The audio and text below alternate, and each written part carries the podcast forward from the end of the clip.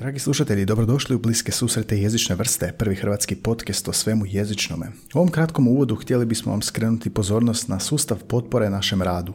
Ako vam se sviđa sadržaj koji objavljujemo svaki tjedan od ožujka 2020. godine i želite nas poduprijeti u daljem radu, možete to učiniti na stranici buymecoffee.com kosa crta bsjv.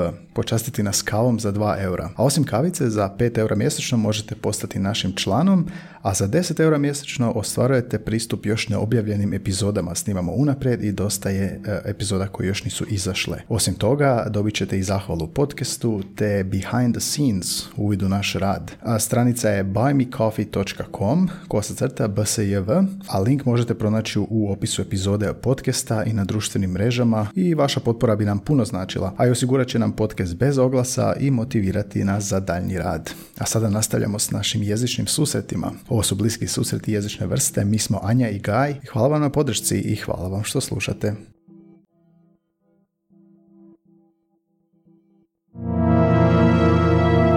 Bliski susreti jezične vrste.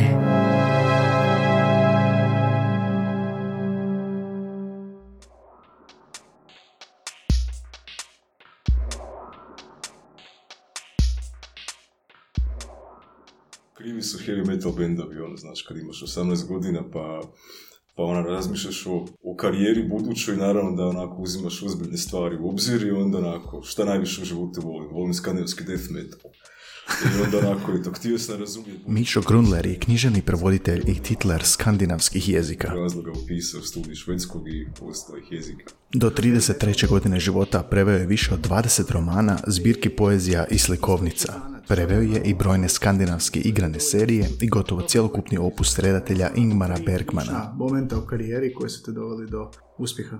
Uf, mislim, studij je zapravo tek prvi korak, u biti tek nakon studija stvar kreće, zapravo sigurno na studiju se dobiju neke osnove. S Mišom ćemo detaljno prokopati život i rad jednog prevoditelja, od dnevne rutine i svakodnevnih lingvističkih izazova do položaja i ugleda prevoditelja danas. natruhe toga, ali onda zapravo kad si bačen u žrvanje, onda se moraš jednostavno snalaziti, bacite u vodu, ja sam jače ne plivač, ali eto, valjda sam isplutao. Slušajte prvi hrvatski podcast o jeziku bliski susret jezične vrste. Ako vam se sviđa što čujete, ocijenite nas na Apple Podcasts, preplatite se na svim većim audio podcast kanalima, a javite i dojmove na Instagramu ili Facebooku. strane, uh, uglavnom su bile odbijenice ili se nitko nije javljao poslije toga i onda se jedan put dogodilo uh, da bi se javio HRT, trebao im je hitno prijevod s norveškog i pitali su, došli su preko jedne moje sadašnje kolegice, tada profesorice na faksu, uh, do mog kontakta i pitali mogu li ja to prevesti. Nisam bio siguran, ali sam prihvatio čisto da se okušam i prošlo je dobro i tako je, tako je krenulo zapravo sve. Nakon HRT-a tamo sam najviše zapravo, tam sam počeo. E, nakon toga je zapravo krenulo sve dalje, ljudi su biti vidjeli to čudnovato ime na televiziji na odjednoj špici. Zamislili se da sam neki tamo stariji gospodin od 80 godina koji se vratio kao neki hrvatski gastarbajter iz Švedske i sad pod stare dane prevodi. A nisi, nemaš ni 50 godina. Ni 50. Blizu, ali ne još. I eto, onda su me tako eto, počeli zivkati svako malo, pa je počeo rad za razne agencije i nakon toga sam nakon par godina odlučio se posvetiti najvećoj ljubavi, to je književnost, odnosno prevođenju knjiga i sad se zapravo najviše bavim književnim prevođenjem, radim i kao sudski tumač, predajem ponešto i na faksu, ali evo knjige su mi zapravo, ako me pitaju šta radim, ja sam književni prevoditelj. Samo to. Samo to. Tak će biti naziv. Ja bih se samo malo vratila unatrag, spomenuo si HRT i kako je ta priča cijela počela. Možemo li reći da si onda slučajno završio u poslu titlanja ili ta priča datira još odavno? Pa mislim, titlanje mi se svidjelo, imali smo ga na faksu, dakle na anglistici se i na skandinavistici uči titlanje kao jedan, jedna vrsta prevođenja, međutim nisam mislio baš da ću se time baviti, to je eto, stvarno je bila slučajnost da im je, da im je, zatre, da je baš njima zatrebao taj prijevod i tako krenulo malo po malo, pa kad sam preveo jednu stvar, možeš još nešto i tako se uhodalo, za par mjeseci sam već počeo u biti dobivati svakodnevne nekakve angažmane i u biti još i dan danas da s HRT-om surađujem na redovnoj bazi koliko, koliko stignem i dalje su mi zapravo eto, bitan partner u, u ovom poslu. Ne mi reći malo o tom titlanju, kako to izgleda. Imali smo gosta uh, Željka Radića koji titluje za Netflix, pa je malo detaljnije sve opisao, Mhm. A, ali ovo je državna televizija. Uh, kako izgleda taj proces? Hoćeš malo približiti nekako u kratkim crtama što sve zahtjeva proces titlanja i kakav je to prijevod u odnosu na književni? Zasigurno različite. A evo mislim, ono po čemu se title zapravo najviše razlikuje je to što je to jedini prijevod koji gledatelji istovremeno čuju i vide i original i prijevod. Znači mogu momentalno prosuđivati je li to dobar prijevod ili nije i ne ustažu se od kritika češće pišu kritike nego pohvale, ako je prijevod dobar zapravo neće ni, neće ni obratiti pozornost, rijetko kad se dogodi da eto netko napiše neku pohvalu u prijevodu, baš ako se oduševi nečim. Znaš je to bez veze, ljudi te ne hvale kad si dobar, a, a kad čim nešto zapneš odmah svi skaču. Da, znaš, ono, prevoditelj zapravo treba biti nevidljiv, to mm. bi bilo onako, pa, zanimanje iza kulisa, nije sad da sam i sive eminencije, nije baš da imamo neki utjecaj u društvu, ali ono, znači, ako si neprimjećen, onda znači da su ti prijevodi dobri, da ljudi zapravo ne, ne percipiraju to kao prijevod, nego im je to prirodno normalno, a onda ako zamijete da je nešto čudno, da nešto neštima, onda se neće ovoga libiti da pošalju nekakav hate mail i da, da te popljuju i da kažu da se okaniš tog zanimanja ili tako, ili nešto mnogo gore, ne znam, skoči sa Savskog mosta. Jesu, jesu to mailovi citiraš koje si dobio? Ili? Na svu sreću nisam, možda zapravo samo HRT-ova služba a, odbija prosljeđivati takve mailove, čisto psihološki nas ne žele dotući, a, proslijede tu i tamo neku pohvalu kad se dogodi recimo jedna, jedna dankinja s kojom sam se umeđu vremenu isprijateljio, primijetila je da nakon dugo vremena netko radi filmove i serije baš direktno s danskog, a ne preko engleskog ili njemačkog i napisala mi mail u biti u kojem je to pohvalila, pa smo se na kraju upoznali i eto, sad smo prijatelji.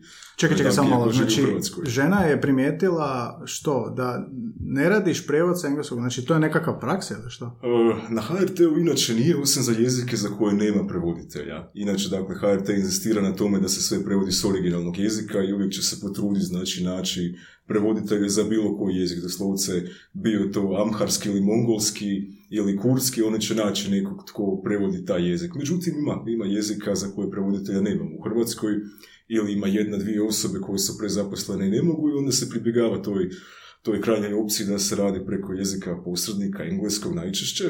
I onda recimo ono, izvorni govornici poput te moje prijateljice Dankinje primijete zapravo da tu ima nekih odstupanja i da se tu zapravo radi o prijevod prijevoda a onda znači kad je primijetila da su tu zapravo prevođene e, prave danske fraze u pravom smislu, onda je zapravo osjetila kao izvorni govornik, a govori i hrvatski također jer živi tu, onda je shvatila u biti da je to zapravo radi netko tko, tko zna danski. Mhm, mhm. Da, to je zanimljivo, taj prijelaz. Znači, osjetila je kako ovoga, izrazi koji bi se gubili na engleskom bi izgubili tu nekakvu svoju autentičnost, jel? A da, jer zapravo svaki jezik ima neke svoje specifičnosti, već u samom prijevodu postoji uvijek nekakav rizik od gubljenja nekih nijansi. Hmm. A ako radite prijevod prijevoda, onda znači taj gubitak je još dvostruko veći.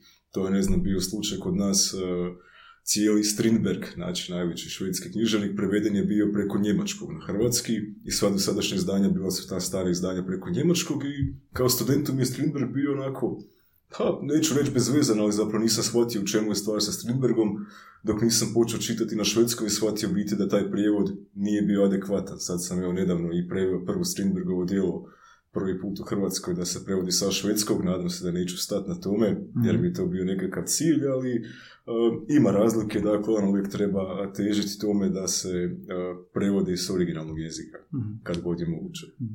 A kakve si točno ili ne točno, ne moraš riječi od riječi do riječi, ali kakve si kritike primio, čega se, čega se sjećaš, a da je recimo bilo utemeljeno, da nisu bile samo samo, ne znam, nekakve glupe riječi, eto, primijetio sam to i to i onda hrpa ureda. Što je bilo utemeljeno? Pa evo, dakle, kažem, nisam zapravo dobivao, uglavnom su, uglavnom su mi prosljeđivali pohvale, ako je kritika je bilo, pa prošlo su da ja za njih ne znam. Mm. uvijek sam znao dobivati tako od, od, od kolega koji su iskusni neke savjete, ovo bi trebalo ovako ili onako, recimo na HRT-u baš imaju taj sustav supervizije kada dođe mladi prevoditelj koji još neiskusan da dobije svog prevoditeljskog mentora i to je netko iskusniji mm. koji onda pregledava te prijevode, daje savjete, zapravo upućuje kako bi to se moglo biti bolje kako treba zvučati i ja sam imao sreću da sam radio s dvije odlične mentorice, Jelenu Šestak i Sanja Vorkapić, koji su me zapravo ono, naučili da ispečem zanad da zapravo ne ponavljam više iste greške.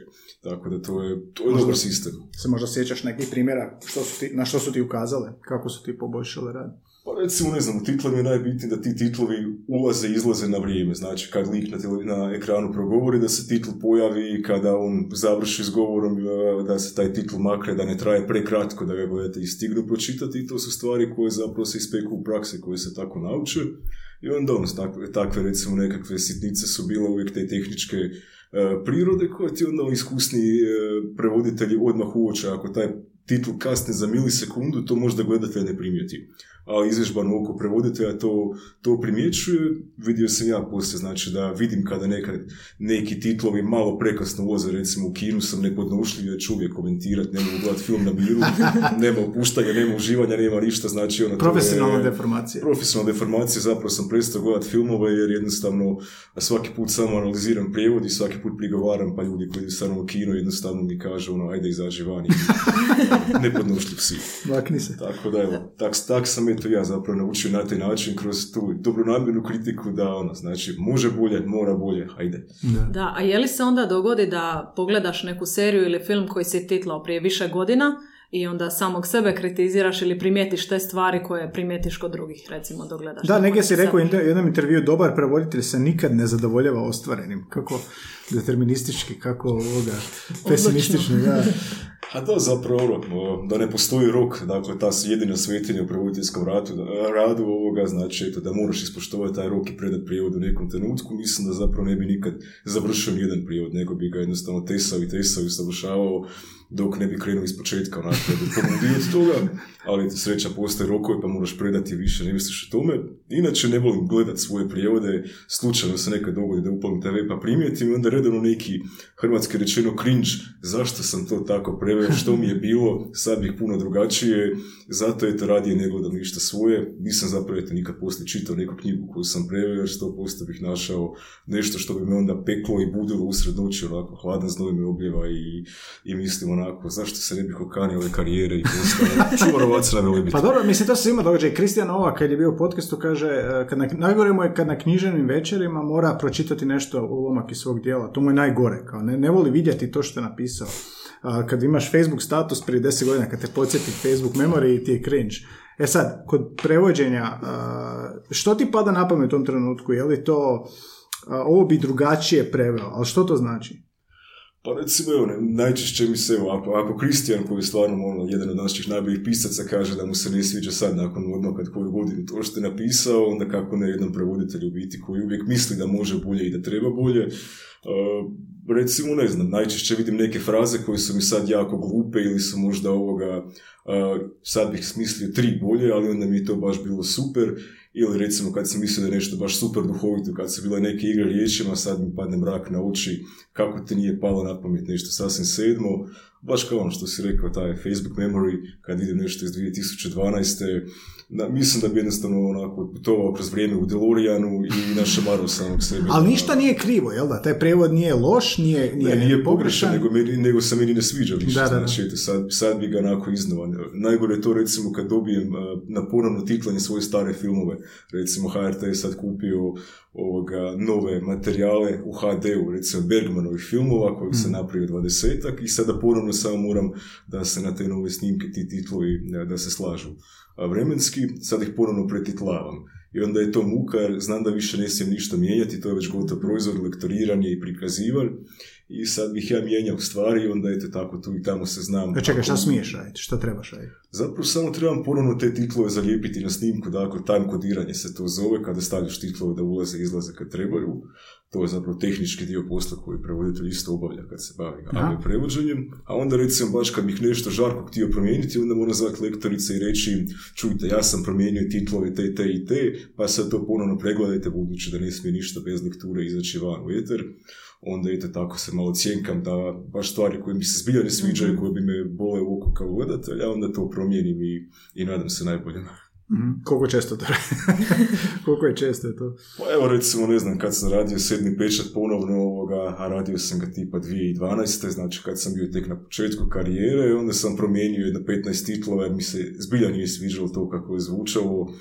Baš onako nekako imam straho poštovanje prema tom Bergmanu i ono sedmi pečat je toliko kultan film Mhm. da ono dorađivao bi ga ne znam ako ga za deset godina dobijem opet opet ću nešto mijenjati vjerojatno ću misliti da i to moglo biti bolje Dobro, pa jezik se razvija, ti se razvijaš kao prevoditelj, to je sasvim logično. Koliko god zvučalo cringe da ti sad moraš nešto i koliko ti god nešto zvuči cringe na kraju što pogledaš, to je zapravo prirodno, šta ne misliš, no? Pa je, mislim zapravo, evo, ako se e, prevoditelj koji se počne zadovoljavati svojim radom, zapravo koji misli, e, sad sam baš dosegao neku točku, ono, iznad koje više ne, nema dalje, sad sam baš onako sam sebi super, onda je to znak da možda treba napraviti neki predah ono, u karijeri baviti se nečim drugim, jer uvijek može bolje i zapravo svaki put, e, svi smo mi najkritičniji prema svojim prijevodima. Kad, ne znam, čitamo prijevode svojih kolega, nećemo toliko ovoga striktno gledati svaku sitnicu, ali sami sebe ćemo bičevati ovom, znači ono flagelantski kao u sedmom pečatu već spomenutom, uh, jer ono uvijek misliš, e baš sam tu strašnu pogrešku napravio, ovo je toliko moglo za bolje zvučati i sad eto, siroti gledatelj će ostati razočaran i neće doživjeti baš tu nekakvu nijansu koju je redatelj zamislio i onda eto, onda Ne, to- vjerojatno je tako i sa, to i sa, sa, sa- Ali tu se javlja i veliki problem rokova koje si već spomenuo. Kaka, kakva je onda razlika između rokova kod titlova i rokova kod književnog prevođenja? Sve je to nekakvo umjetničko izražavanje, ali koje su neke razlike koje nam možeš... Pa Dobro, objasniti. mislim, knjige su naravno puno obimnije i ono, to su rokovi su od nekoliko mjeseci, uh, iako budući da najčešće potpišem previše ugovor za previše knjiga, sve to završavam u zadnji čas, onako uvijek se stiže do, do zadnjeg dana ili se, ili se preklinje urednika da ti da još tjedan dana vremena i tako to, onda oni eto šta će, šta će, šta će s prevoditeljem da baš vide, da, da onako imaš podešake do koljena, oči su krvave i ne, ne djeluješ normalno. Još moraš pa podcast doći i odvojiti vrijeme za da, to. Eto, i takve Srećom pa je stvari ti audio. ulete. Eto, sreća da, da slušatelji ovo ne vide. Eto, ovoga, vi niste, vi niste su, sad tu raširili neki paravan ovako da ne gledate strašne Snimajte s kamere, zapravo ne vidiš ih, ali snimajte kamere. Sad mi to kažete, ja. Nećemo nikome reći. Daj mi reci Da, o prijelazu. rok uvijek, znači, ovoga, ono, to, to je ono, tjedan dana, a mjesec dana je maksimalan rok koji dobiješ za Aha. na televiziju, nekad je rok sutra. Ovisi o dužini tog prijevoda i onda znači tu bilo bi idealno ti pogledaš materijal, pa ga onda prevedeš, pa ga, pa ga e, potitlaš, dakle, tam kodiraš i da onda još jedan put pogledaš sve. Da, dakle, kad sam krenuo prevoditi, onda sam po četiri puta gledao isti film. Sad, niti imam vremena za to, niti stignem zapravo, jer uvijek je rok jako kratak i ono, dobio sam danas film, treba biti za tri dana u emitiranju, danas ću ga prevesti, sutra dovršiti i šaljem dalje. Dakle, jednostavno, uh, rokovi su da, uvijek je jučer. Daj mi reci o prelazu u književno prevoditelju, o književno prevođenje. Prvi puta kad si e, krenuo s tim, što se sjećaš početka? Pa sjećam se da mi je zapravo bilo, recimo, ovo AV prevođenje ste dosta te promijeni kao prevoditelj. Audiovizualno. Da, audiovizualno prevođenje, odnosno titlanje, promijenite na način da sve sažimaš, zbijaš značenja.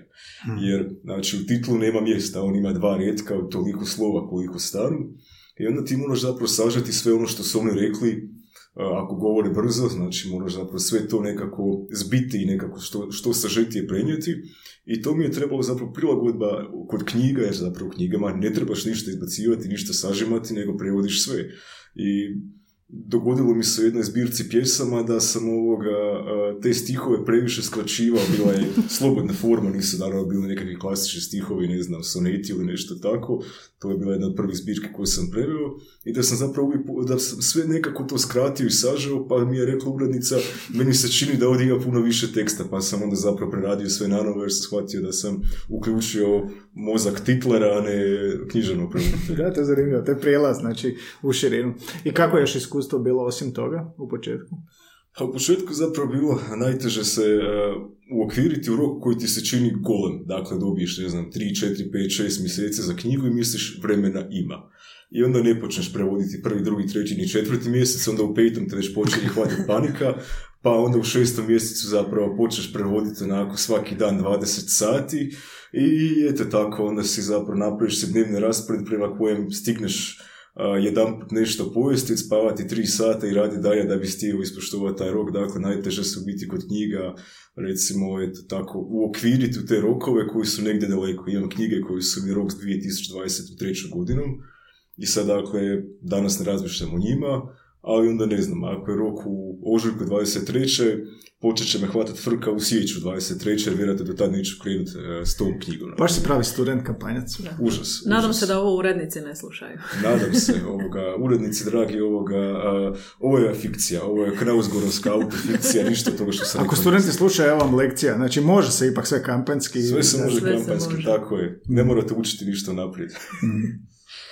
Da, ja bih se sada osvrnula na studente jer si ti vanjski suradnik na katedri za skandinavistiku Filozofskog fakulteta u Zagrebu. Odnedavno i asistent, čak eto. I što se tiče ovih prethodnih tvojih Čestitke. iskustava, da, čestitamo, e, čini mi se da ih odrađuješ i da plaćeš i da piješ pivu unutar svoja četiri zida, ali pred studentima ipak moraš biti uživo. Kako, kako je to iskustvo drugačije u odnosu na ove ostale? Pa dobro, budući da je to filozofski fakultet, onda nema prevelike razlike, dakle, eto, pošto smo svi ovdje potekli s filozofskog ovoga, znamo kako je to, ali eto, ipak pred studentima moraš zadržati određenu dozu autoriteta, iako ja ne volim, znači, nikad ništa ovoga, ne volim da mi se studenti obraćaju ni svi, onako, ja sam za njih mišo i to je to ovoga, nekak volim zapravo neki prisniji odnosi i zapravo da mi se mogu obratiti s bilo čim, ako ima kakvih problema, trebaju savjeti. I drago mi je biti kad, kad misle da im na neki način mogu pomoći, ali da, ipak znači kad eto nastupaš uživo, onda se moraš, eh, onda se moraš pripremiti na neki način, jer studenti uvijek vole ovoga postaviti neka nezgodna pitanja i ako nisi baš skroz ušao tu materiju, onda će razotkriti tvoje neznanje, što je zapravo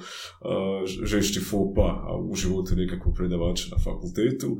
Doduše, evo sad nam je korona omogućila da sve ode online, pa eto, ne znam, recimo, mogu nositi pidžamu, onako onaj dio koji kamera ne snima, pa eto, to je... Ali ne to smiješ se ustati. E, ne smijem se ustati, da. A mislim, mogu uvijek isključiti kameru, uključiti prezentaciju, Da, tako da. da svemu ima lijeka. Daj mi se da se vratimo samo na prevođenje. Znači, um, svaki jezik je nekako specifičan u smislu kod prijevoda, ne znam, njemački imaju one kompozite, složenice, pa je, mi to nemamo, pa onda drugačije prevodimo. Što su švedski, danski, norveški, po čemu su oni specifični, što ti pada na pamet na prvo ovako kod prijevoda na naš jezik? Što tu ti je nekako ono već postao čisti tip prevođenja, dakle ovo je tipično njihovo, mi to nemamo, mi moramo to ovako. Pa dobro, isto znači, ti jezici su jako slični njemačkom u biti ovako što se tiče e, i semantike i sintakse. Ima isto puno tih kompozitnih riječi, tako da oni spoje tri, četiri riječi u jednu i onda, Ima, ja. tako, to je, to, je, to je ista stvar kao i u njemačkom, većina njih su čak i pokupili te riječi zbog njemačkog utjecaja i onda je tu onako, ne znam, riječi koje su njima najnormalnije, koje imaju 40 slova, onda mi to moramo zapravo sažeti, odnosno raz- razlomiti, a da opet zvuči e, jednako dobro, pa tu zna biti problema, znači naravno se mira nekakvih institucija ili nešto, recimo, oni jako vole kratice. I onda se često izražavaju s tim kraticama koje su njima ovoga opće poznate, nama možda nisu, jer recimo to je najteže kad se titla. Oni se izraze kraticom koja ono, oduzme dijelić sekunde, a to je zapravo ime za, ne znam, nekakvu instituciju, neku organizaciju koja ima četiri riječi u imenu i onda to u titlu nestane i onda tu, tu nastanu muke kako to, kako to prevesti, hoćemo onda nešto opisno, hoćemo nešto izmišljati ili ćemo probati nekako to objasniti pa izgubiti vrijeme na idućem titlu i onda to nastane onako... Čekaj, znači puno koriste više kratica recimo nego što bi mi koristili. Pa da, recimo ovoga, na primjer, kod njih je najnormalnije, ne znam, u Švedskoj socijaldemokratska stranka je na vlasti bila tipa 80 godina u posljednjih 100 godina i onda oni njih zovu Sosar, dakle, Sose je socijaldemokrat, ali ako šveđani kaže Sose, ja to moram prevesti kao socijaldemokrat, što je jedna prilično veća riječ. I onda to, na primjer, eto, bar kod titlanja u knjigama to nije problem, ali s titlovima onda bude problematično kako to ubaciti, jer oni to izgovore brzo, a kod nas ta riječ mora stajati na ekranu da je gledatelj pročita. Tako da ono, jako, jako vole te nekakve ili oni sva svoje imena skraćuju, svaki onaj Lasa je zapravo Laš, ne znam, uh, Mi- Mika ili Mike i ono znači jako vole skraćivati i onda oni sebi s tim olakšaju, a kod nas to ne ide, onda moraš zapravo produljiti to. To je zanimljivo. Imaš još takvih primjera što, što ovoga, u radu u direktnom prevođenju moraš ono najčešće prilagođavati? Da, ono što nama pada na pamet su e, igre riječima, jezikolomke i slični izazovi koji nisu samo specifični za skandinavske jezike, već i za engleski i ostale standardne jezike.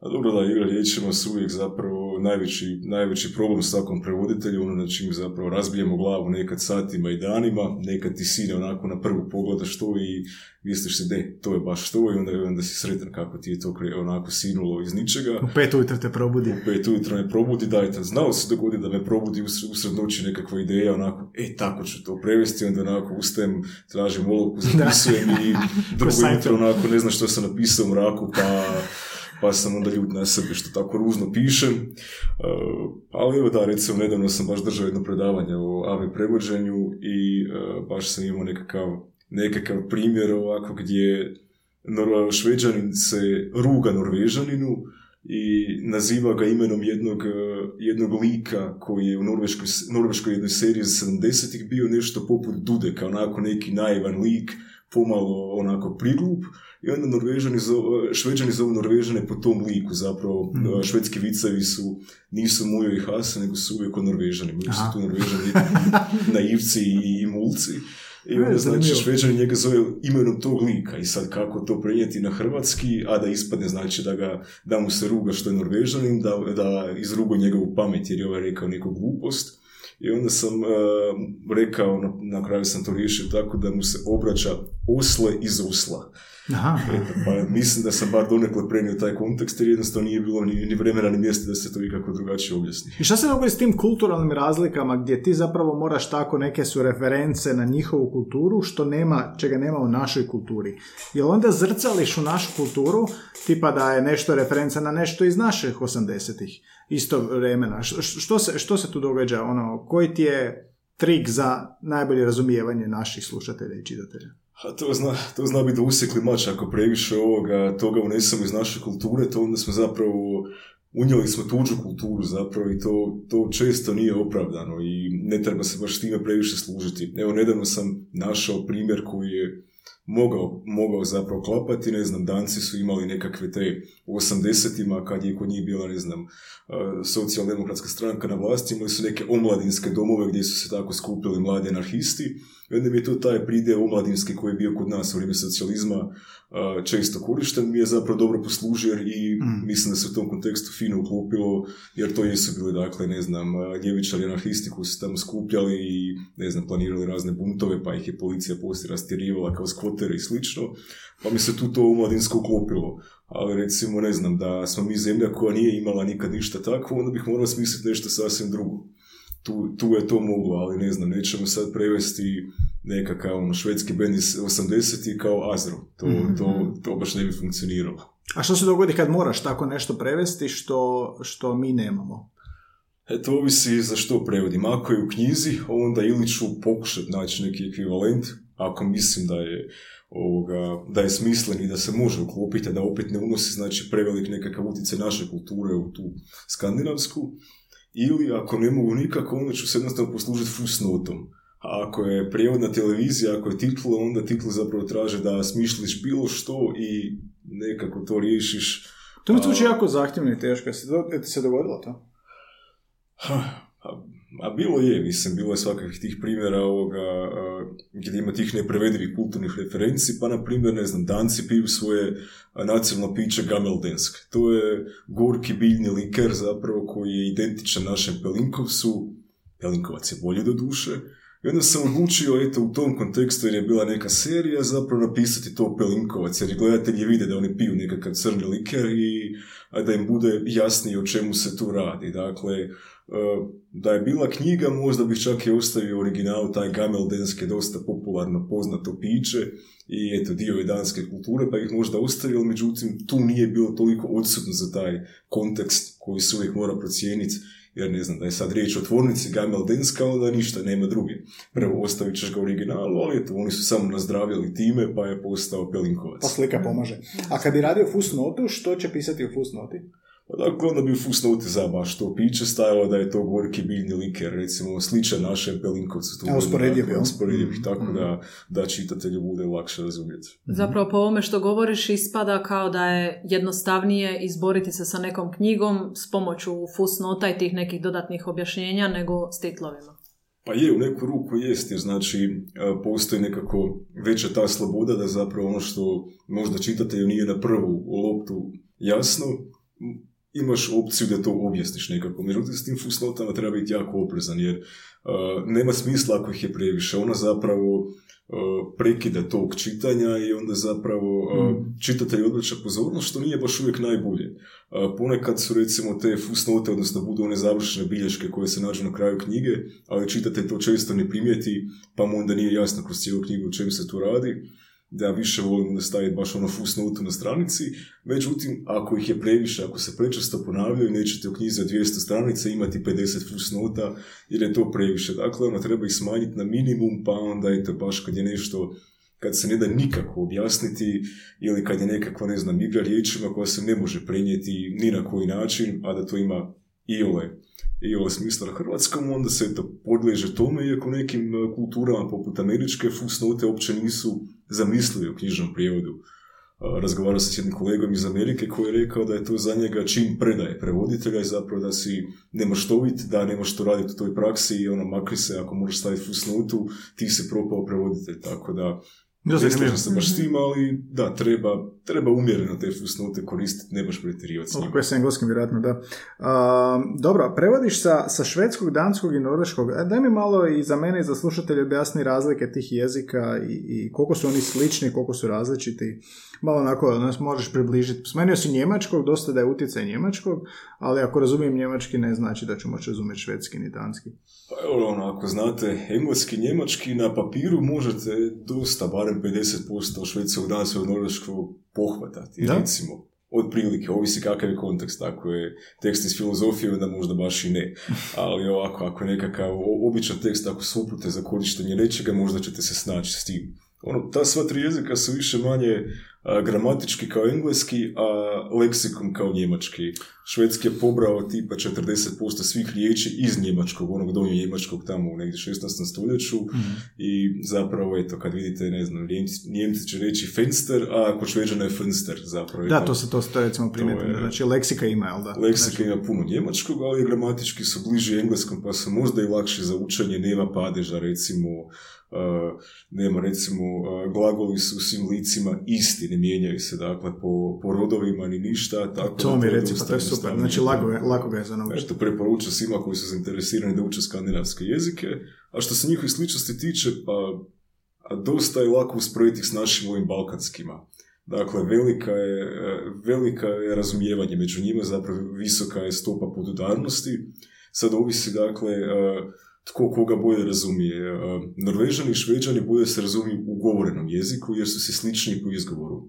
A danski i norveški su gotovo pa identični na papiru, ali razlikuju se izgovorom. Dakle, pisani norveški, pisani danski su otprilike kao hrvatski i srpski. Razlike su toliko male da to na papiru često izgleda u biti potpuno isti jezik, međutim, ono, kao što kaže ona slavna izreka, jezik je dijalekt sa vojskom i mornaricom, tako da su tu oni nastali kao zasebni jezici, a onda ovisi sve o tome iz kojeg, kojeg kraja netko potiče, jer oni svi govore svoje dijalekte, kod njih nigdje ne postoji standardni govoreni jezik, postoji standard u pisanju.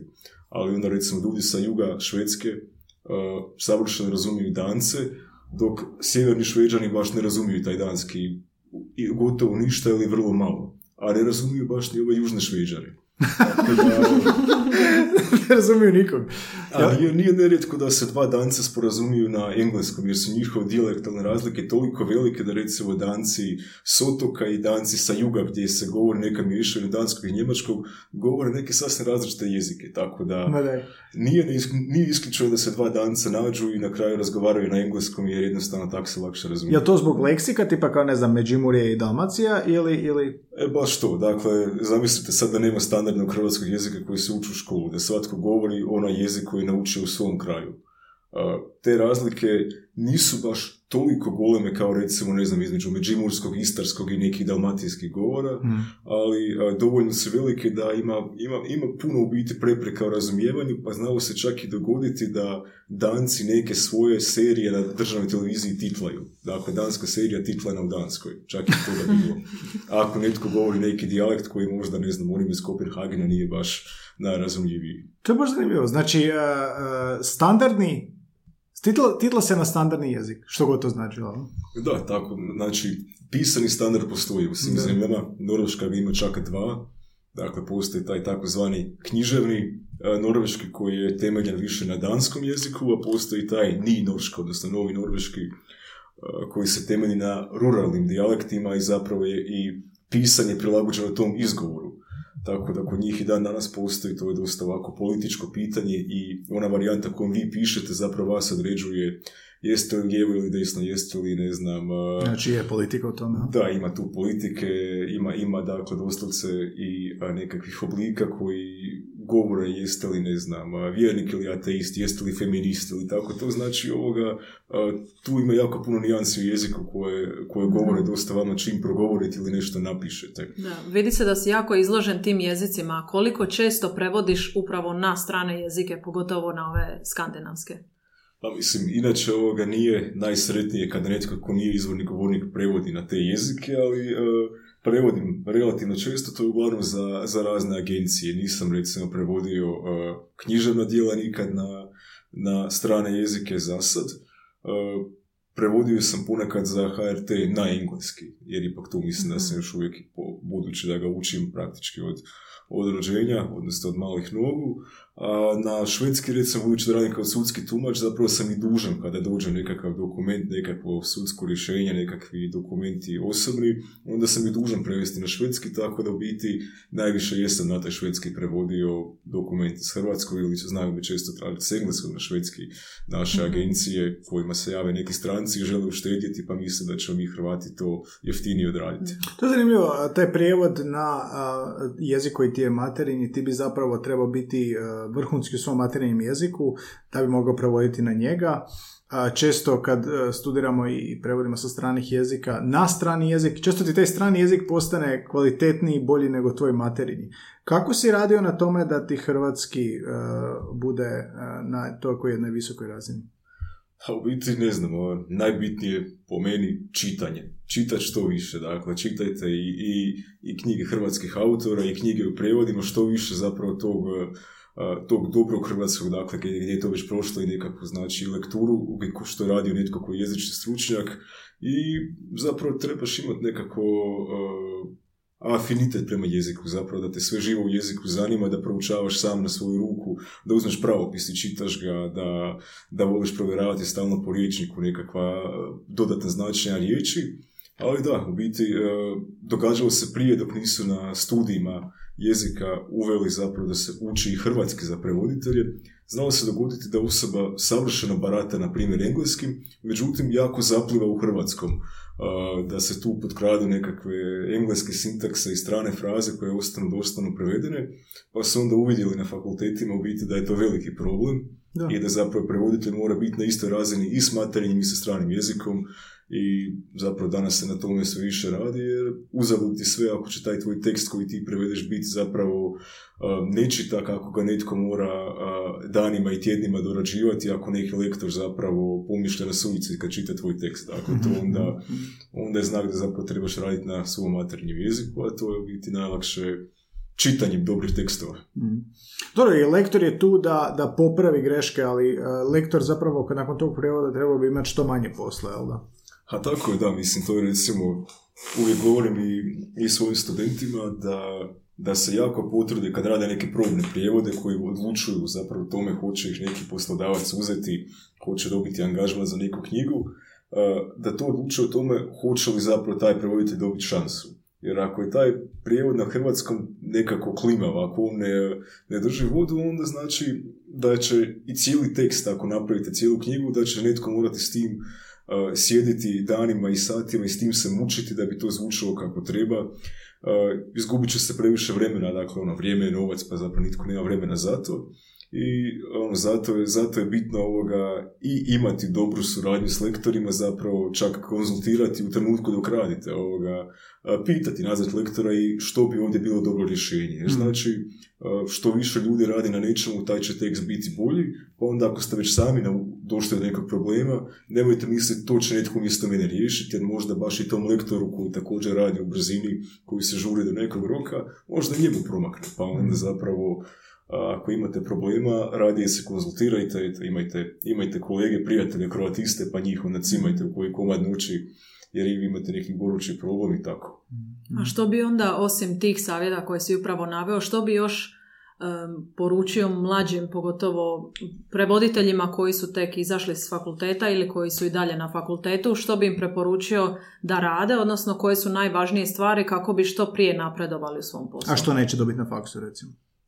Pa recimo, ajde, na, na faksu se stekne se relativno malo praktičnog znanja, jer ono, uvijek se vježbaju neke vrste različitih tekstova za prijevod. Međutim, to nikad nije ono što vas dočeka jednog dana kad izađete onako na otvoreno more tržišta pa vas stanu ti valovi bacakati jamu tamo. Nitko se baš eto ne odluči specijalizirati, ne znam, sad za, za transformatore. Tako da ono, preporučujem mladim, ljudima, mladim prevoditeljima, budućim prevoditeljima da zapravo da se interesiraju za sve živo, da budu spužve koji upijaju znanje sa svih strana, da čitaju svakakve tekstove, čak i ono što ih možda izravno ne zanima, da zapravo da imaju negdje u primozgu gdje bi mogli naći nekakvu informaciju koju im tad zatreba. I na kraju da šire krug ljudi i poznanstava, dakle, treba, treba vam netko ko, na primjer, zna građevinu, kemiju, biologiju ili, ne znam, kulinarstvo, ako niste vični sami, onda uvijek trebate znati, ako ne možete, nitko ne zna sve, gdje pronaći informaciju. Koja knjiga, koja osoba, tko može to proz- rasvijetliti što, što je tu posrijedi, tako da zapravo ono, treba raditi na tim i socijalnim vezama, ali zapravo i ne znam, kućnu biblioteku obogaćivati kad god se može, dakle, trošiti novce ovoga ne samo na pivo, nego i na knjige, jer jednako vam pomažu. Jednako vam pomažu.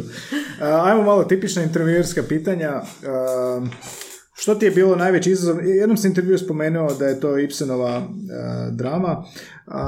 I što ti je, s druge strane, bilo neočekivano lako i brzo? Hmm.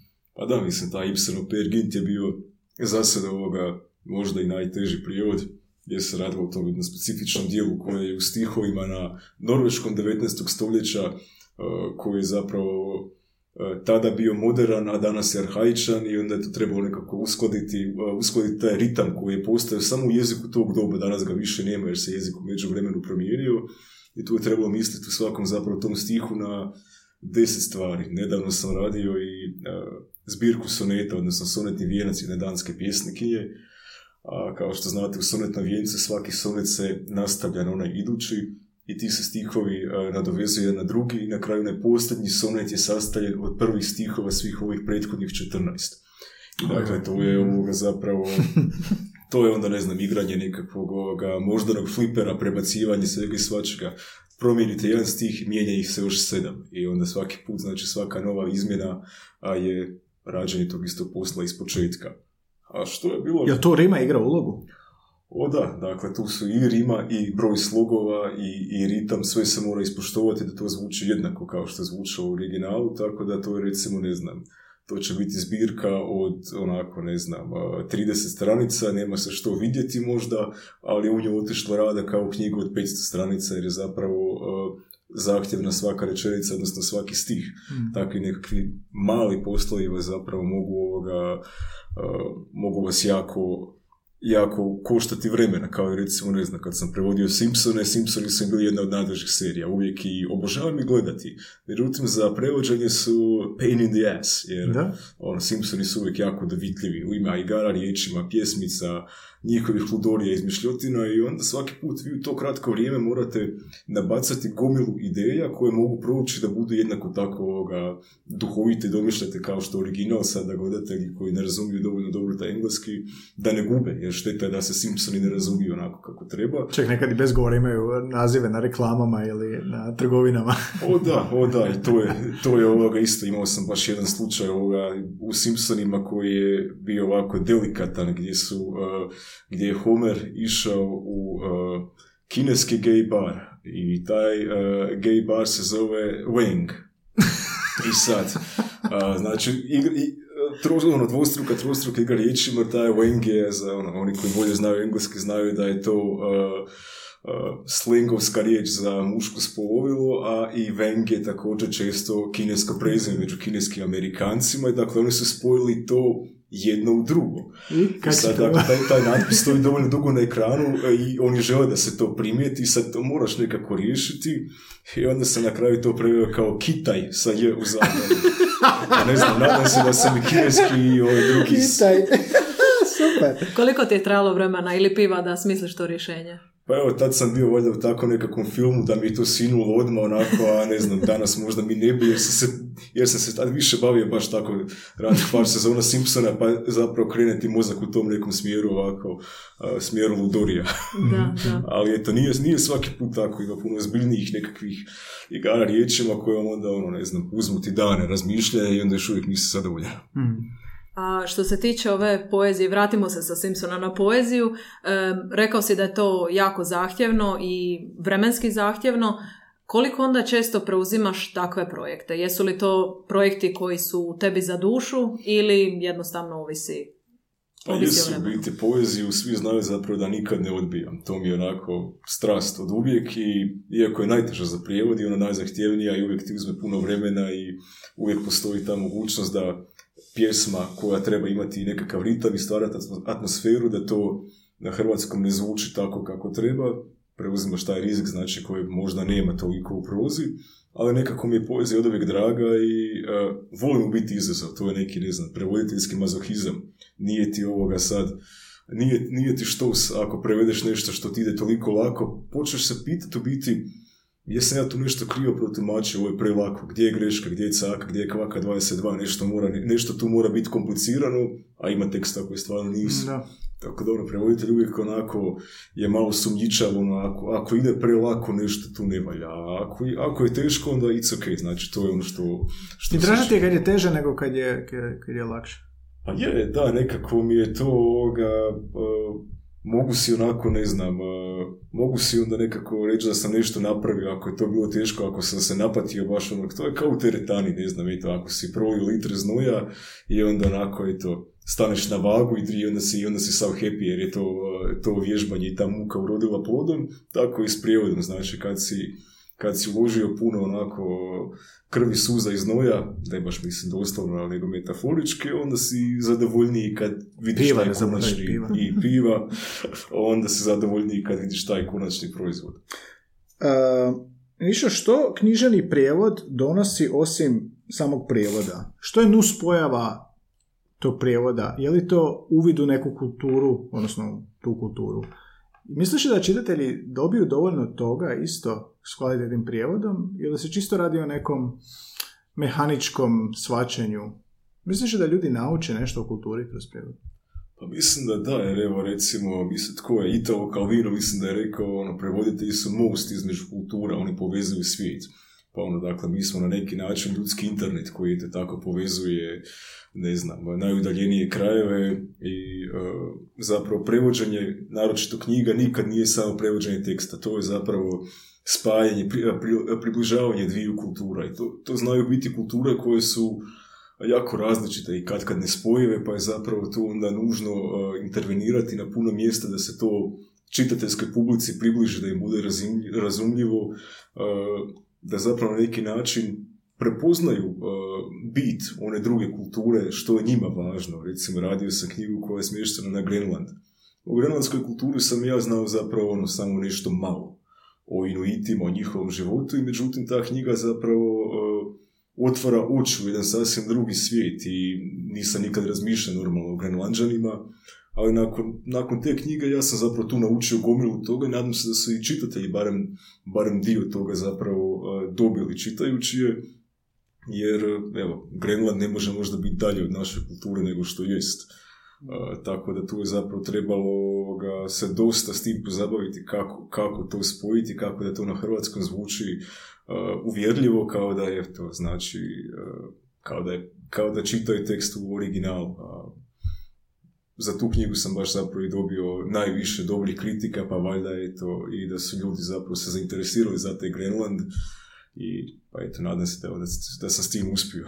Da, znači svaka vrsta prevođenja nosi svoje. Kako onda ti procijeniš, kako organiziraš, ajmo reći, svoj dan i kad imaš više različitih vrsta projekata, recimo da radiš trenutno na nekoj knjizi, dođu ti titlovi i prijevod nekog dokumenta jer si sudski tumač. A mislim, idealno je kad možeš posvetiti dan uh, jednoj vrsti, jednom prijevodu, ali to najčešće nije slučaj, tako da ono dogodi se, ne znam, ustanem ujutro i prevodim knjigu koja je, ne znam, na temu filozofije, nakon toga zvoni telefon i potrebno je prevesti hitnu izjavu nekog, ne znam, ministra koji gostuje u Hrvatskoj za dnevnik, pa se onda prebacim na to, prevedem to, nastavim dalje, onda, se, onda me zovu da bi eto, netko je došao iz Švedske hita treba rodni list prevesti, ne znam, sa švedskog na hrvatski, pa napravim i to, pa se vratim dalje toj knjizi i onda pod kraj dana se sjetim da sam trebao do idućeg jutra prevesti još neki sedmi tekst koji nema nikakve veze s ničim od ovoga. I onda zapravo cijelo vrijeme to nekako šaltanje i prebacivanje iz jednog filma u drugi, to zna biti nekad napor, naročito kad je riječ o različitim jezicima, jer dakle, ne znam, ujutro sam prevodio s danskog na hrvatski, pa sam onda s engleskog na hrvatski, pa nakon toga sa, sa hrvatskog na švedski i na kraju se vratio, ne znam, prevođenju s engleskog na hrvatski ili tako nešto, pa... I koliko sad to šaltanje, recimo ti kad čitaš knjigu i previše pauza radiš, ti prekida nekakav flow, razumijevanje, uživljavanje u radnju. Koliko ti to šaltanje utječe na, na prijevod? Jesi nekad morao vraćati? Pa ako napravim predugu pauzu, da, recimo, znalo se dogoditi ono, naročito kad je knjiga nekakva obimna i onda znači ono, prevodiš u tjednima. I onda se dogodi tako da zaredaju neki drugi prijevodi, ovi koji su hitni, koji su kraći, koji treba riješiti što prije. I onda, ne znam, napravim pauzu 3, 4, 5 dana i onda je zapravo teže se opet uhodati ono što je išlo prije glatko i onako nekako kao da ono izbaciš, izbacite iz tračnica. I onda zapravo opet treba neko vrijeme da opet pa, zapravo uhvatiš taj ritam, uhvatiš korak s tekstom i onda se ono, mučiš se više, onda više ne ide, ne znam, 20 kartica u danu nego napraviš pet, pa si frustriran jer ti je prije pet dana išto super, a sad si se naučio i nikako ne ide, tako da... Pogotovo ako su soneti onda. ako su soneti, onda da, onda je potrebno ovoga, onda tu bude jako puno frustracija, puno alkohola i nećemo spominjati nikakve druge substance, normalno, Upravo, dok govori dok drži pivo u ruci, samo da znate. I mi svi ostali. Nije istina, dragi slušatelji ovoga... Sluša šalice, šalice, da. Znači, možemo zaključiti zapravo da ne postoji rutina, da ne postoji san, niti godišnji odmor. Ne, ne, to su zapravo onako... Te riječi u, u riječniku prevoditelja ne postoje. On ne spava, on čeka. Tako je, tako je. Ne, prevoditelj i neprijatelj nikad ne spava.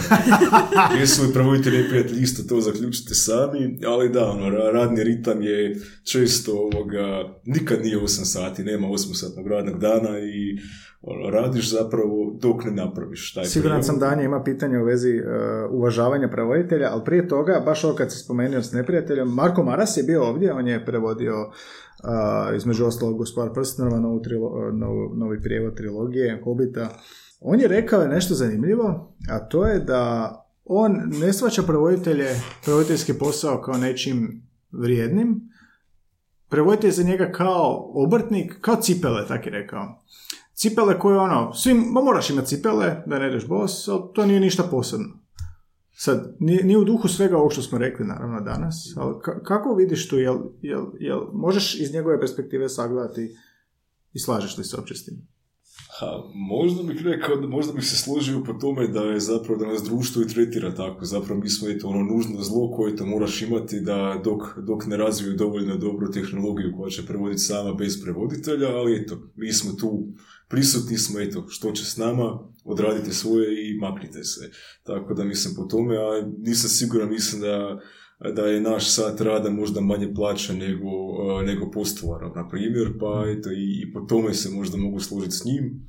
Međutim, eto, ajde, kao nekakav ovoga, vječni romantik i dalje vjerujem zapravo da, da upravo to spajanje kultura, zapravo otkrivanje nekih novosti i upoznavanje različitosti zapravo da je to jest ona bit prevođenja.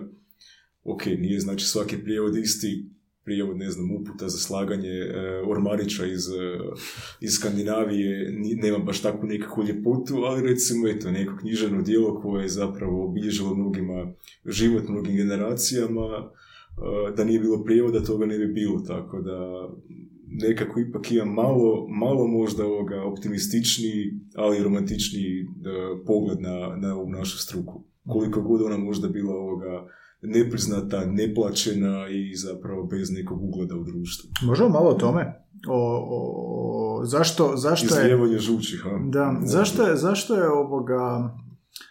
Je li to zato što su intelektualne usluge općenito u našem regionu gledane kao manje vrijedne ili prevoditeljski ima, ili prevoditeljstvo ima neku svoju boljku zbog čega se ili premalo plaća ili ne svača tako ozbiljno ili e, je potplaćeno? Koja je tvoja teorija? Ima tu više zapravo ovoga a, pristupa tome. Jedan je od tih da, recimo, kad je riječ o velikim jezicima tipa engleskog, da svatko misli da zna prevoditi. Znači, vi nećete ovoga se primiti, eto, nećete biti neurokirurg jer mislite da vi to znate. Nećete ovoga voziti kamion ako nemate dozvolu za vožnju kamiona, međutim, ljudi će se upustiti u prevođenje. Jer eto, oni su imali, imali su pet u gimnaziji iz engleskog što sad oni ne bi pa razumiju, majko mu milu, svatko zna taj engleski, pa što sad ne bi, eto, kad eto, vlasnik ste restorana, trebam prevesti meni, pa eto, ono, mali od rodice ima sve petice u školi, pa nek on to prevede i onda znači dobijemo uh, adverbse, na primjer. Prilozi, na- da, da, da. da. Uh, tako da ono, to je jedna stvar da eto, mnogi misle da je prevođenje zapravo usputno zanimanje, da to nije nešto što se, što se uči i brusi i teše godinama i zapravo što je proces bez kraja, jer se zapravo prevoditelj treba raditi na sebi i na svojem umijeću do kraja života ili dok ne završi u ludnici, ovisi, e, ovisi e, koji se scenarij dogodi. A, s druge strane, recimo, e, pa tu je, eto, Google Translate je također napravio veliku štetu jer je dostupan svima i ljudi misle da je to sve tako, eto, da i prevoditelj može proizvesti u roku keks. Dali ste mu rok sad, hajde, hajde, hajde, a onda i mi uglavnom kažemo, pa eto vam Google, imate ga na, na dohvatu ruke, pa nek vam Google prevede, onda kad vide da zapravo to nema previše smisla, onda se obraća ljudima, ali opet očekuju da taj čovjek bude kao stroj, da to napravi što kraćem ruku i naravno da uvijek treba biti što jeftinije. Tu, tu su recimo i oni mnogi faktori na tržištu gdje se uvijek teži uštedama, a mnoge velike firme će se prijaviti na ogromne projekte, tendere ili nešto, gdje neće štediti ni na čemu osim na prijevodu. A upravo kvaliteti tog prijevoda, te dokumentacije koje su oni pre- predali, ovise milijunski poslovi. Ali te će se firme bez, eh, bez i malo srama zapravo eh, eh, doslovce cjenkati oko stotinjak kuna, a riječ je o milijunskom poslu. I tu zapravo ne razumijem zašto netko želi riskirati za biti, valjda ti, uh, ti ljudi ne shvaćaju biti da im prijevod može biti razlika između dobivenog i izgubljenog posla. To bi možda trebalo bolje osvijestiti i da ne može svatko prevesti bilo što, da postoje prevoditelji koji se uh, posebno obrazuju za neko polje, tako da imate ljude koji su mahiri za medicinu, za strojarstvo, za ne znam, za ekologiju, bilo što i znate dakle već kome ćete što povjeriti, da ne može bilo tko i bilo što. Tako da to je možda i najveći problem sad. Da, kako onda ti pristupaš tim razgovorima? Kako se trudiš uh, eliminirati te, ta razmišljanja koja ljudi možda imaju o prevođenju? Jesi Da se s tim? Da. Isto. A jesam, da, recimo, najčešće se bune na cijenu, jer onda uvijek misle pa to može jeftinije, pa evo, jednom je gospodin iz Švedske rekao, pa ja ću to jeftinije prevesti u Švedskoj nego kod tebe, ja sam rekao, sretno vam bilo, odite u Švedsku, nađete prevoditelja koji će vam to prevesti za manje novca, dakle, možda je Čekaj, šta, ponekad- švedski na, na, na, švedski ili sa švedski? Da, prijevod na švedski je bio, dakle, on je tvrdio da je to jeftinije u Švedskoj. Ne znam je li našao u Švedskoj nekoga jeftinijeg, zna, poznajem njihove cijene i znam da su oko četiri puta veće od naših, tako da mislim da je samo blefirao i nadam se da ću ja reći, ma dobro, eto, pristojem, ali a, ponekad ako vam baš ne ovisi, eto, egzistencija o tome da, eto, nećete sutra imati za stanarinu, možda je bolje nekad postaviti se tvrđe i reći neću, neću za te novce, nije vrijedna mog truda, na kraju ovoga prevoditelji školovali ste se e, puno godina, nastavljate se obrazovati dalje, ulažete u prevoditeljske softvere, ulažete u dodatne edukacije, pohađate razne eto, seminare i vi stalno ulažete, a netkom zapravo a, konstantno snižava cijenu. I tu negdje treba zapravo treba stati na kraj tome. I to je recimo, ne znam, i razne prevoditeljske udruge poput a, društva audiovizualnih prevoditelja ili društva književnih prevoditelja zapravo pokušavaju igrati ulogu kao nekakvog a, advokata, prevoditelja koji će zapravo se izboriti za bolje uvjete, za više cijene, zapravo da taj rad bude a, plaćen onoliko koliko vrijedi. Iako je to danas, dakle, najveći problem jer upravo i s razvojem tehnologije koja asistira prevoditelju tih, recimo, prijevodnih memorija, prijevodi zapravo s cijelo vrijeme postaju sve manje cijenjeni. I na kraju, eto, prevoditelju se dogodi da prevede tekst od 50 kartica, njemu se plati dvije, tri, gdje će reći da je a, stroj previše pomogao i analizirat će koliko je tu bilo uplutanja prijevodne memorije. Da. Spomenuo si ta društva prevoditelja, to je svakako pozitivna stvar, ali u kojoj si se ti fazi svoje karijere baš počeo postavljati odlučnije, kao što si rekao malo prije? Kad si odlučio sam sa sobom stati na kraj, barem probati? Pa mislim, to je da, naj, ono, teško je biti sad pametan i nekom drugom to preporučiti, morate u biti, moraš se sam sa sobom dogovoriti jesi, jesi li u poziciji da zapravo a, da budeš beskompromisan, da se postaviš tako da nećeš pristati na bilo što. A, Mladi prevoditelji često zapravo postanu žrtve tih nekakvih kak ih ja zovem, ajkula na tržištu, koje ih angažiraju, sretni su da su kao mladi ljudi, ne znam, 22-3 godine dobili angažmane, dobili prve poslove i nude im smiješno niske cijene. I kad jednom uđu u to, a, jako je teško zapravo prekinuti s tim i teško se oteti, jer ako vi toj agenciji postavite uvjet da ćete raditi za veću cijenu, ta agencija vas lako zapravo može uh, odbaciti, otkazati Mhm. suradnju, znači opet neko ko je tek završio studij i uh, dakle netko ko će biti jeftiniji.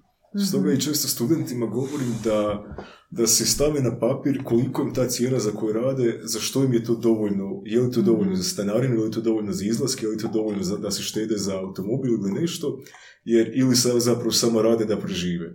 Jer ipak su visoko obrazovane osobe i tak, kao takve trebaju biti plaćene. Pa onda znači, eto, govorim zapravo da, da ne nasjedaju, da te neke cijene koje im zvuče abstraktno dok još nisu ušli u to, da provjere, da pitaju starije kolege, da se konzultiraju, ima i na Facebooku grupa gdje se uvijek može neko pitati ovoga za savjet, tako da ne treba pristajati na mrvice. Da, da, to je, to je dosta jednostavno reći. A mnogi to rade jer iz straha da ljudi neće htjeti platiti. Um, htio sam te pitati ovo što si spominjao sa projektima i kako se štedi na prijevodu. Je li to posljedica svega toga da je nekako u današnje vrijeme jezik, preciznost jezika, točnost, lijepo izražavanje, lijep govor postalo manje vrijedno? A da, nekako mi se čini da je zapravo do, dovoljno da bude dovoljno dobro. Dakle, ono, not great, not terrible, onako 3,6, e, da je to mnogima, ono, recimo, ne znam, na filmskim festivalima se redano bira najniži ponuđač. Dakle, ponuđač koji će to, eto, odraditi za, za sitne novce, a prevoditelje koji će angažirati platit će smiješno malo da je to zapravo sramota. I ono, ako se publika na tim festivalima ili organizator festivala ne pobuni i kaže pa ovo je katastrofalan loš prijevod, ono, što je sad ovo, ako tu ne trpi, ne znam, njima zarada i gledanost, zapravo će sve ići dalje tako, opet će neko možda će spustiti cijenu još, ako je, dok god je neko spreman raditi za malo, e, naručitelj naravno nije lud da plati više ako može dobiti isti proizvod, odnosno donekle isti. Možda neće biti kvaliteta takva, ali ako vam kvaliteta nije najbitnija, to onda ćete zapravo biti zadovoljni s tim dovoljno dobro. Da, to sam ja primijetio u radu, da dosta klijenata će radije platiti manje, svjesni da će biti lo- kvaliteta lošija, a bit će dovoljno dobra. Što to govori o jeziku? Ha, ispada po tome da je jezik zapravo onda u našem društvu nebitan.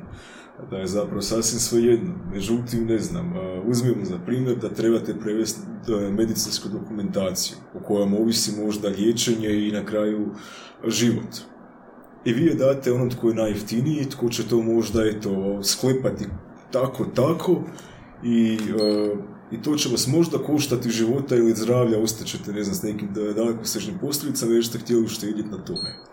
Nisu svi primjeri takvi, dakle, ok, ako, ako su upute za slaganje nekog stolića možda pogrešno prevedene, vidjeli smo jako smiješnih primjera ovoga sa riječju screw, na primjer, eto, kod nekih šarafa, ali ok, tu možda nije svak svijeta, vjerojatno će ovoga, ljudi shvatiti čemu se radi, ali kod nekih ozbiljnih stvari, kad je to tako, ovoga, treba procijeniti važnost tog prijevoda, dakle, ako vam je to baš onako presudno, ako ste se prijavili na nekakav natječaj, ako želite od Europe dobiti nekakav posao, ako neki veliki konzorci zapošljava i vi se želite se tu njima prodati, onda nemojte štedjeti na prevodu jer zapravo tu gdje ste uštedjeli zapravo ćete izgubiti deseterostruko više. Tako da ovoga, to bi možda trebalo osvijestiti zapravo, ali ne znam kako. Osvestit ćemo tako što ćemo te citirati u podcastu u nazivu, nazivu Da. epizode. Za Boga miloga.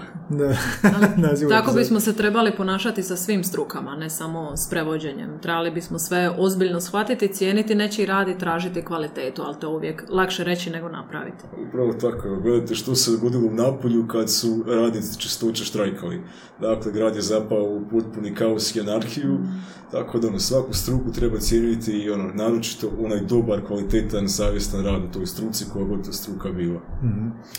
Dobro, evo malo lagano nešto, sad si me zdeprimirao s ovim. Um, daj, mi, tipično skandinavski bergerovski. daj mi nešto sa skandinavskog, daj nam neke lijepe riječi, da nauči nas nešto, ovaj podcast cilja naučiti nešto malo u jeziku i daj mi neke lijepe riječi koje su te onako zvučne, bo, obojane, koje ti lijepo zvuče, nauči nas nešto. Pa evo, recimo, ono što svatko može naučiti, rec, ajmo, ajmo za švedski, ovo to je ipak moj prvi jezik i najdraži. Evo, recimo, najljepša, naj, najbitnija riječ u životu je pivo, a to se na švedskom kaže öl. Zvuči kao Dakle, ulje, kao ulje. Da, doslovce evo kad je naš putopisac Slavko Batušić putovao Skandinavijom, uh, čudio se zašto svaki kafić na meniju ima ulje. Budući da je govorio njemački pa ga je to jako zbunilo. Pa onda recimo evo, uh, ljudi obično ajde, uh, pozdrav je lako naučiti, svi se skandinavci pozdravljaju sa hej. Hej, dobro. Dakle, to, je ono, to je standardan pozdrav, to ne zvuči ovako, nije nikakav kolokvijalan, tako Aha, to To je i dan. formalno. to je i formalno i neformalno, dakle, hej, u svim prigodama pozdravit ćete čak i kralja u Švedskoj sa hej.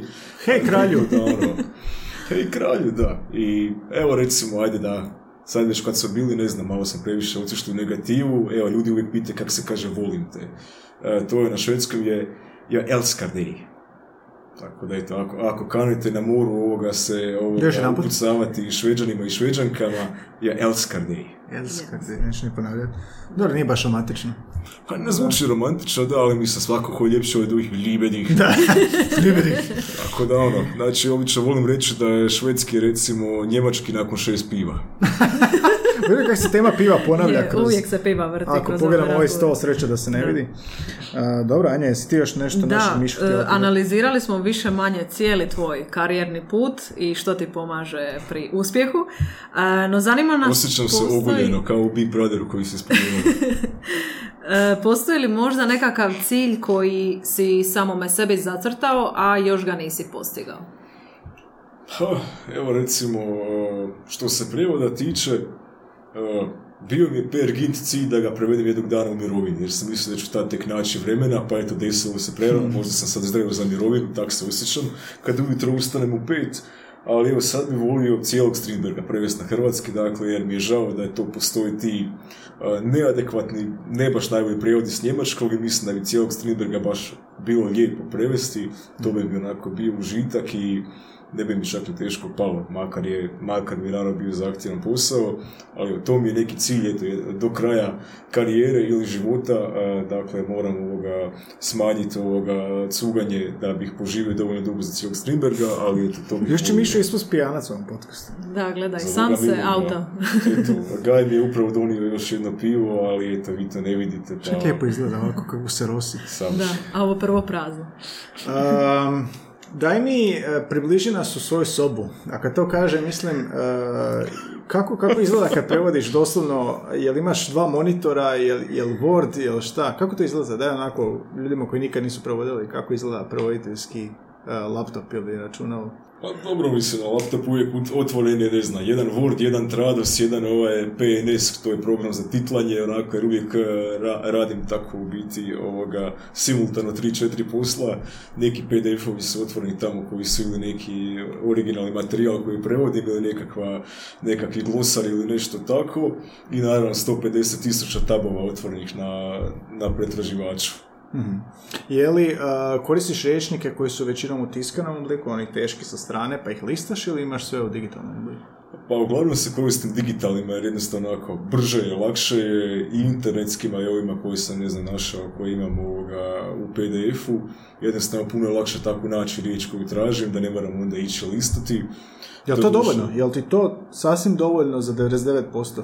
Za 99% stvarno jest. U posljednjih sam deseta godina, možda 5-6 puta a, morao baš tražiti nešto u tiskanom riječniku, zapravo ih, eto, imam ih, imam ih na desetke koji stoji i skupljaju prašinu na polici. Ali lijepo izgleda. ali lijepo izgledaju. Do duše kad je bio onaj petrinski potres, kad mi se zgrada zatresla jako, a norveški riječnik od onako, a, od kile je skoro pao meni na glavu, pa je bilo dosta, dosta ironično da prevoditelj pogine od riječnika, pa me podsjeti da, da sam ga možda trebao češće koristiti, da ne bude tako nezadovoljno. Ozljeda na radu. Ozljeda E na da, radu. to se definira kao ozljeda na radu. Da. A kako ovi, ovi materijali, koliko ti je to dostupno? Mislim, za, engleskim njemačkim je čak je vjerojatno lakše pronaći na internetu izvore koje ti trebaju.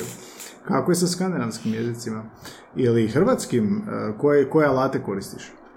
A da, tu je u biti svaki put bude nekakva, bude borba, većina se toga može naći samo na internetu, nema zapravo adekvatnih riječnika za hrvatske i skandinavske jezike, ima ih tek šačica i nisu ovoga, uh, nisu pretjerano ovoga uh, baš opsežni ni, uh, niti pomažu, tako da zapravo krene uvijek uh, s nekakvim prevođenjem preko još nekog jezika. Dakle, nađete riječ koja vam treba na njemačkom ili engleskom, pa onda lakše tako dođete do te hrvatske riječi, naročito kad je nekakav tehnički pojam ili nešto, ne znam, nešto kulturološko, onda je to uvijek lakše tako preko još nekog jezika, znači dobro je znati još bilo koji, ne znam, ponešto natucam talijanski, pa mi je par puta recimo kod brodskih pojmova pomogao i taj talijanski, da sam onda mogao preko, ne znam, s talijanskog na hrvatski po nekim riječnicima od kolega talijanista naći da mi oni pomognu kako bi se taj recimo dio broda zvao.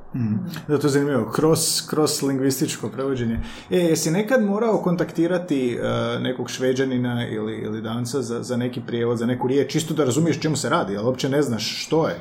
Pa nije se baš nikad dogodilo sada ono apsolutno ništa ne znam u biti evo a, bilo je jedanput a, a, jedna serija netko je izgovorio nekakav usklik na danskom i ono googlao sam, tražio sam po riječnicima, nigdje ništa. Onda sam tu prijateljicu Dankiju, dakle, ko živi u Hrvatskoj nazvao i pitao ono, što, što bi to značilo, je li možda nekakva pogreška ovoga, i onda mi je on objasnila da je to bio usklik, koji, usklik oduševljenja koji zapravo ništa ne znači, a koji je danski spiker na televiziji ispustio kad je Danska postala europski prvak u nogometu. Ono, doslovce čovjek se oglasio se tako nešto i ljudi su to nastavili ponavljati za njim. Dakle, ono, ma ljudi moji, je li to moguće? Pa da, da, da, baš sad ti reći. Upravo to, ali dakle, to je toliko specifično kulturalno da bez pomoći eto, te, Da, da, da, te frendice Dankinje ne, ne bi nikad naišao na to značenje. Jer evo, znači, kao što uh, strancima to, ljudi mojima, je li to moguće, zapravo ne bi značilo ovo što znači nama. Ili umjesto da ste cveće donijeli. A, čekaj, jesi onda tako preveo? Ljudi, mogu je to moguće ili kako preveo? Sad se više ne nešto sam u tom stilu ubacio, čisto da se vidi da je to eto tako bilo iz sportsovog žargona i komentatorstva. Da, da, da, dobro, bare- barem ako možeš doći do, do kojeg je područja žargona, onda je već lakše povezati. Onda je već lakše, da. Kako je to zanimljivo, da. Znači, eventualno ako je tako nešto što uopće ne postoji u, sta- u jeziku, jel da? Da, to je recimo nešto čega nema u riječnicima, nema na forumima, to danci starije generacije, znači to je bilo 92. pamte, čak i mlađi danci više to možda ne razumiju danas.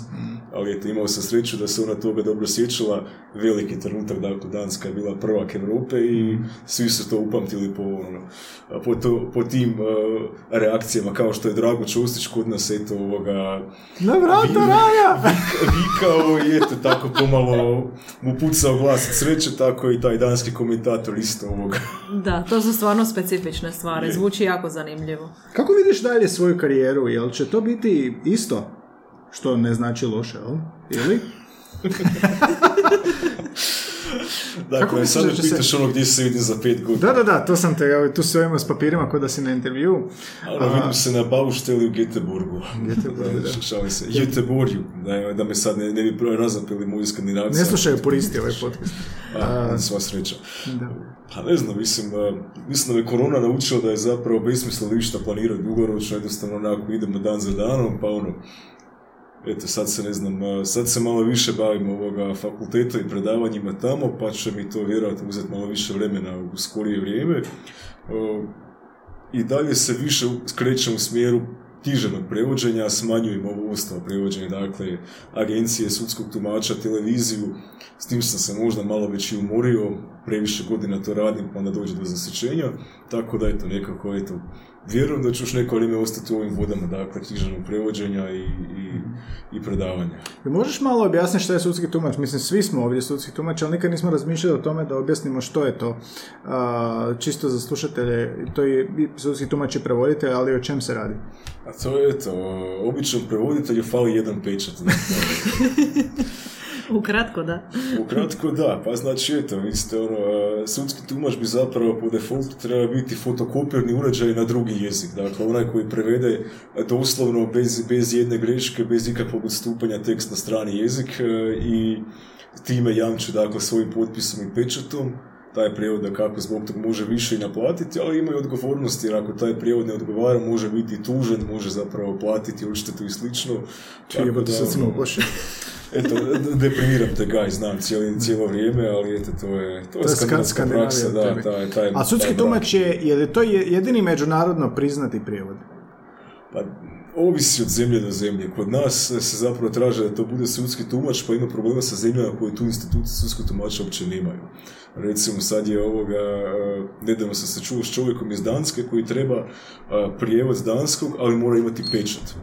Ja nisam sudski tumač za danski, nemamo više nijednog tumača za danski i tu je sad nastao problem jer njemu u Hrvatskoj neće te e, dokumente priznati bez pečata, a nemamo tko taj pečat udariti. Čega u Hrvatskoj nema? U Hrvatskoj više nemamo sudskih tumača za taj jezik, posljednja tumačica je otišla u mirovinu, a u Danskoj sudski tumač ne postoji. I dakle, čovjek je sad u pad poziciji jer mu nema tko lupiti pečat jer ne, ne postoji pečat za pa šta čekaš, ajmo zarada. Jedini u Hrvatskoj. Eto, eto, znači morao bi se preseliti gore u Dansku i završiti tamo zapravo još neke tečajeve, tako da... da još primijetili smo da te nedostaje posla, da, da baš imaš previše slobodnog vremena, baš bi mogao. Moja četiri sata s nas su možda prevelik luksuz, ono ne znam, sad već malo se brine, to je buržujski dosta ovako, pa... Spavaču kad bude mrtav. Spavaču kad bude mrtav. ja sad mi je pobeglo, imao sam dobro pitanje. Sad... E da, zašto su švedski kremići, e, zašto je to hit kod nas?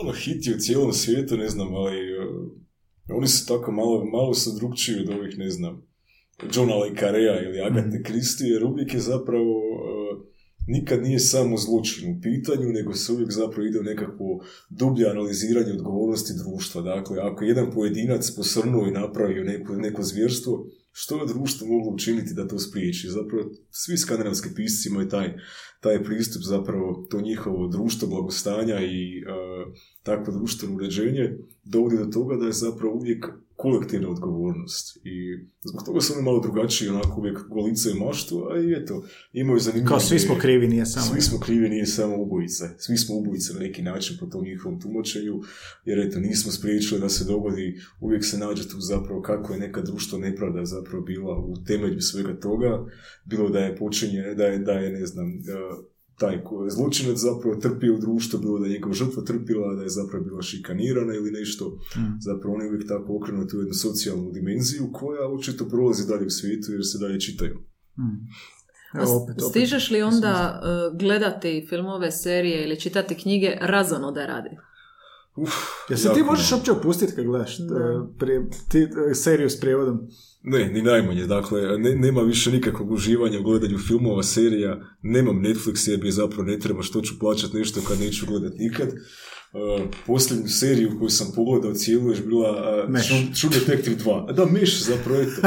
Meš uvijek gledam kad upalim TV i onako pred spavanje, vidim ga negdje na nekom kanalu, onda ostanem gledati taj Meš. Čekaj, Meš još ide po TV-u? Meš uvijek ide na nekom kanalu. Meš i Bučke. meš je uvijek to. I e, Meš i Bučke uvijek mogu onako, ne znam, ono 10 minuta prije spavanja, to ću uvijek pogledati, onako to mi je to opuštanje ali ovako zapravo nemam nikakve volje, ljudi mi preporučuju sjajne serije, pa daj gledaj ovo, daj gledaj ono, ali meni je to zapravo tlakar. Kad cijeli dan gledaš u ekran i prevodiš, onda ti je to zapravo opterećenje, nije ti više uživanje. A s knjigama isto se bojim da već postaje e, premalo vremena imam i onda čitam prije spavanja malo, onako, a to je znači, ne znam, ako si radio 16-17 sati, uh, uvališ se u krevet, otvoriš knjigu i nakon dvije stranice oči su se sklopile, drugi Da, dan ne znaš što si pročitao i to je ono, to, to, me, to me muči, to me baš žalosti ovoga što nemam dovoljno vremena i morat ću nekom trenutku Audio možda-. Da, ne znam, u slušanju u autu dok se vozim nekamo ili tako nešto. Ali da, to, to kazalište, volio bi da mogu čitati kao prije, da, ono, ne znam, da, da to nije deseta knjiga godišnje, nego godišnje da to bude, ne znam, 50 knjiga godišnje. Knjiženi provoditelj, nema vremena čitati. Nema vremena čitati, evo, baš sam neki dan čitao intervju s kolegicom Unom Klizmanić-Ožegović, koji isto kaže zapravo, ono, čita malo po malo, po, korak po korak, jer ne stigne zapravo, svi smo mi tako pritisnuti tim rokovima i onda zapravo kad cijeli dan gledaš tekst i umaraš se s njime, onda ti je zapravo opet čitanje teksta zapravo gubi tu draž. Da, da, da. To je ono profesionalna To je kad, kad hobi postane posao kao čitanje, a mislim nije hobi, nego je knjižno prevođenje. Jel ti čitaš knjigu unaprijed? Uh, ako stigne, nisam bilo bi idealno kad dobiješ knjigu na prijevod da ju stigneš pročitati i uh, da odmah uočiš koje su nekakve moguće zamke i problemi, ali nije uvijek slučaj, jednostavno nekad zapravo dok se završio knjigu prije nje, uh, ostane ti tek toliko vremena da se baciš na prevođenje odmah, dakle, krećeš od prve stranice, čitaš i prevodiš. Nije to idealan scenarij, ali nažalost sve češće. Zašto nije idealan?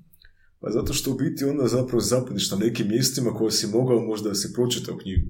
I onda bi to uočio pa bi razmišljao naprijed, aha, što ću sad tu napraviti, ili vidio nekakvo, ne znam, eh, neko odstupanje u govoru koje, ne znam, netko govori markirano, neko govori neki dijalekt, neko govori nekim slengom, netko ima nekakve lude izraze, onda stigneš razmišljati naprijed kako ćeš to riješiti.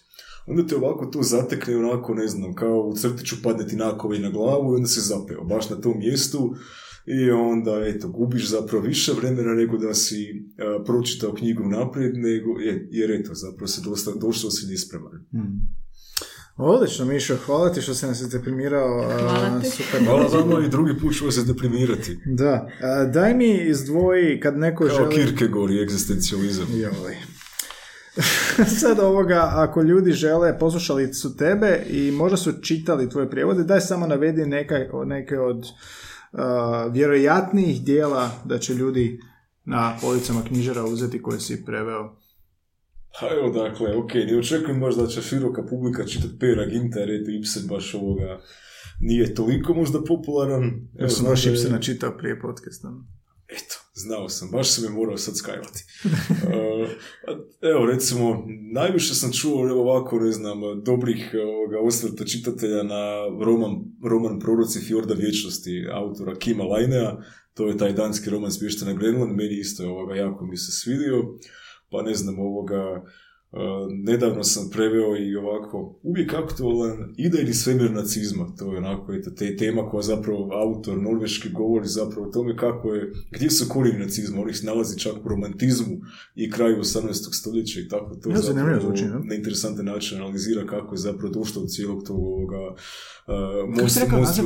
idejni svemir nacizma. Idejni svemir nacizma. Tako, autor je Karl Miller Furlan, uh, riječ je zapravo eto tako zapravo jednoj podrobnoj analizi kako je moglo se zapravo dogoditi da jedna takva uh, povijesna monstruoznost nastane i zapravo prati korak po korak nekakva društvena kretanja od nekih možda naoko ovoga nedužnih i bezopasnih pokreta koji su polako izrastali i hvatali korijeni i zapravo prerastali nešto ovoga, degenerirali u nešto tako strašno. Tako da evo.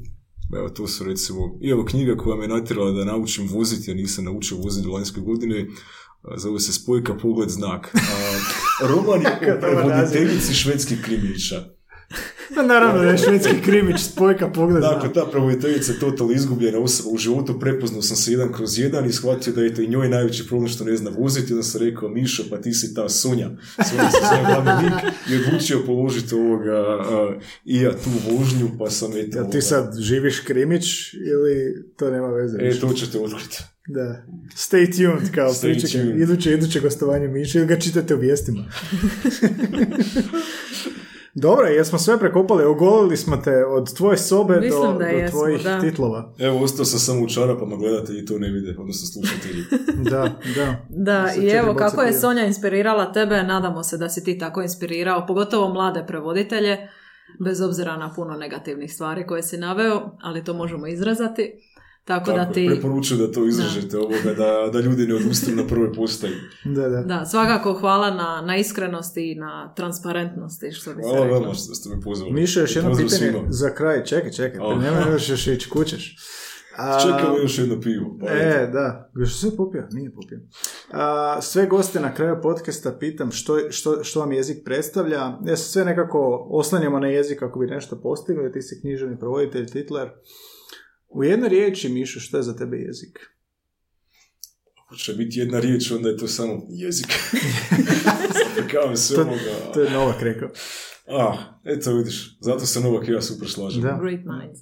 Da, ovoga, jo- još smo dugo isto pivo. Kristijane, ako slušaš, vidjet ćemo se. Um, pa mislim, jezik je u biti, ne znam, po, meni je osnovno i osnovno sredstvo za život i smisao života po meni. Eto, zapravo, uvijek razmišljamo, svi mi razmišljamo u jezičnim ovoga okvirima. Dakle, sad da ne, ne počnem uh, citirati Heideggera, da se pravim da sam ga čitao jer nisam, uh, nego zapravo nekako, evo, uh, jezik je ono što nas sve spaja, što nas povezuje, pa čak i ako ne, ne govorimo isti jezik, onda ima prevoditelja koji će nas povezati, dakle, uh, jezik je ono što zapravo briše, briše granice, barijere među ljudima, tako da, eto, treba ga njegovati. Daj mi, daj mi jednu riječ za to, da mogu napisati reklamu. Nadala sam se da ga nećeš više pritiskati. Smisao. ali da- Napiši Smisao. Heidegger, napiši Heidegger. Heidegger, Heidegger. tako je. Heidegger. Misliti da sam zbilji nego što jesu. Smisao. Dobro, Miša, hvala ti puno na, na baš sam puno naučio i od tebe i od uh, prevoditelja koji ima toliko iskustva i znanja. Uh, Anja isto, jel da? Koji su Jesam. tvoji dojmovi Miše? Ću vam E, pred, njemu, pred njim reći. Da, Evo e, skidam slušalice, ne čujem. Dobro bio Miša. Ne, bilo mi je jako zanimljivo čuti o raznim vrstama prevođenja, jer se osobno ne bavim ni titlanjem, ni književnim prevođenjem. Možemo reći da se toga čak malo i plašim, upravo zbog tih finesa koje si spomenuo, tako da smo naučili oboje baš puno toga. Nič, ničeg se ne treba bojati zapravo, eto, prevoditelj treba biti donekle pustovovi i hvatati se u koštac, onako što je, što je veća zvijer, to je ako prevoditelj postaje ovoga veći, veći lovac. Super mi je ovo kako Miša Sve prvo, su metafore. prvo bude ono sve negativno, onda na kraju je prevoditelj će neko Sad kad znam da više nitko ne sluša, znači ovo traje već onako nedogled, pa eto sad kad eto sad, ne želim da ljudi misle da Kad sam su se pozi- svi pozitivno. isključili. Mislim da će ovo se kraj staviti na početak. A, dobro, Miša, puno ti hvala i nadam se, puno ti želim sreće dalje u karijeru, sreća ti ne treba, vidim da imaš pivo, tako da spreman si za sve. A, želim ti više sna, to ti želim. Hvala na lijepim željama i hvala na pivu. Hvala na gostovanju i Anja, hvala tebi. Hvala. Pozdrav slušateljima.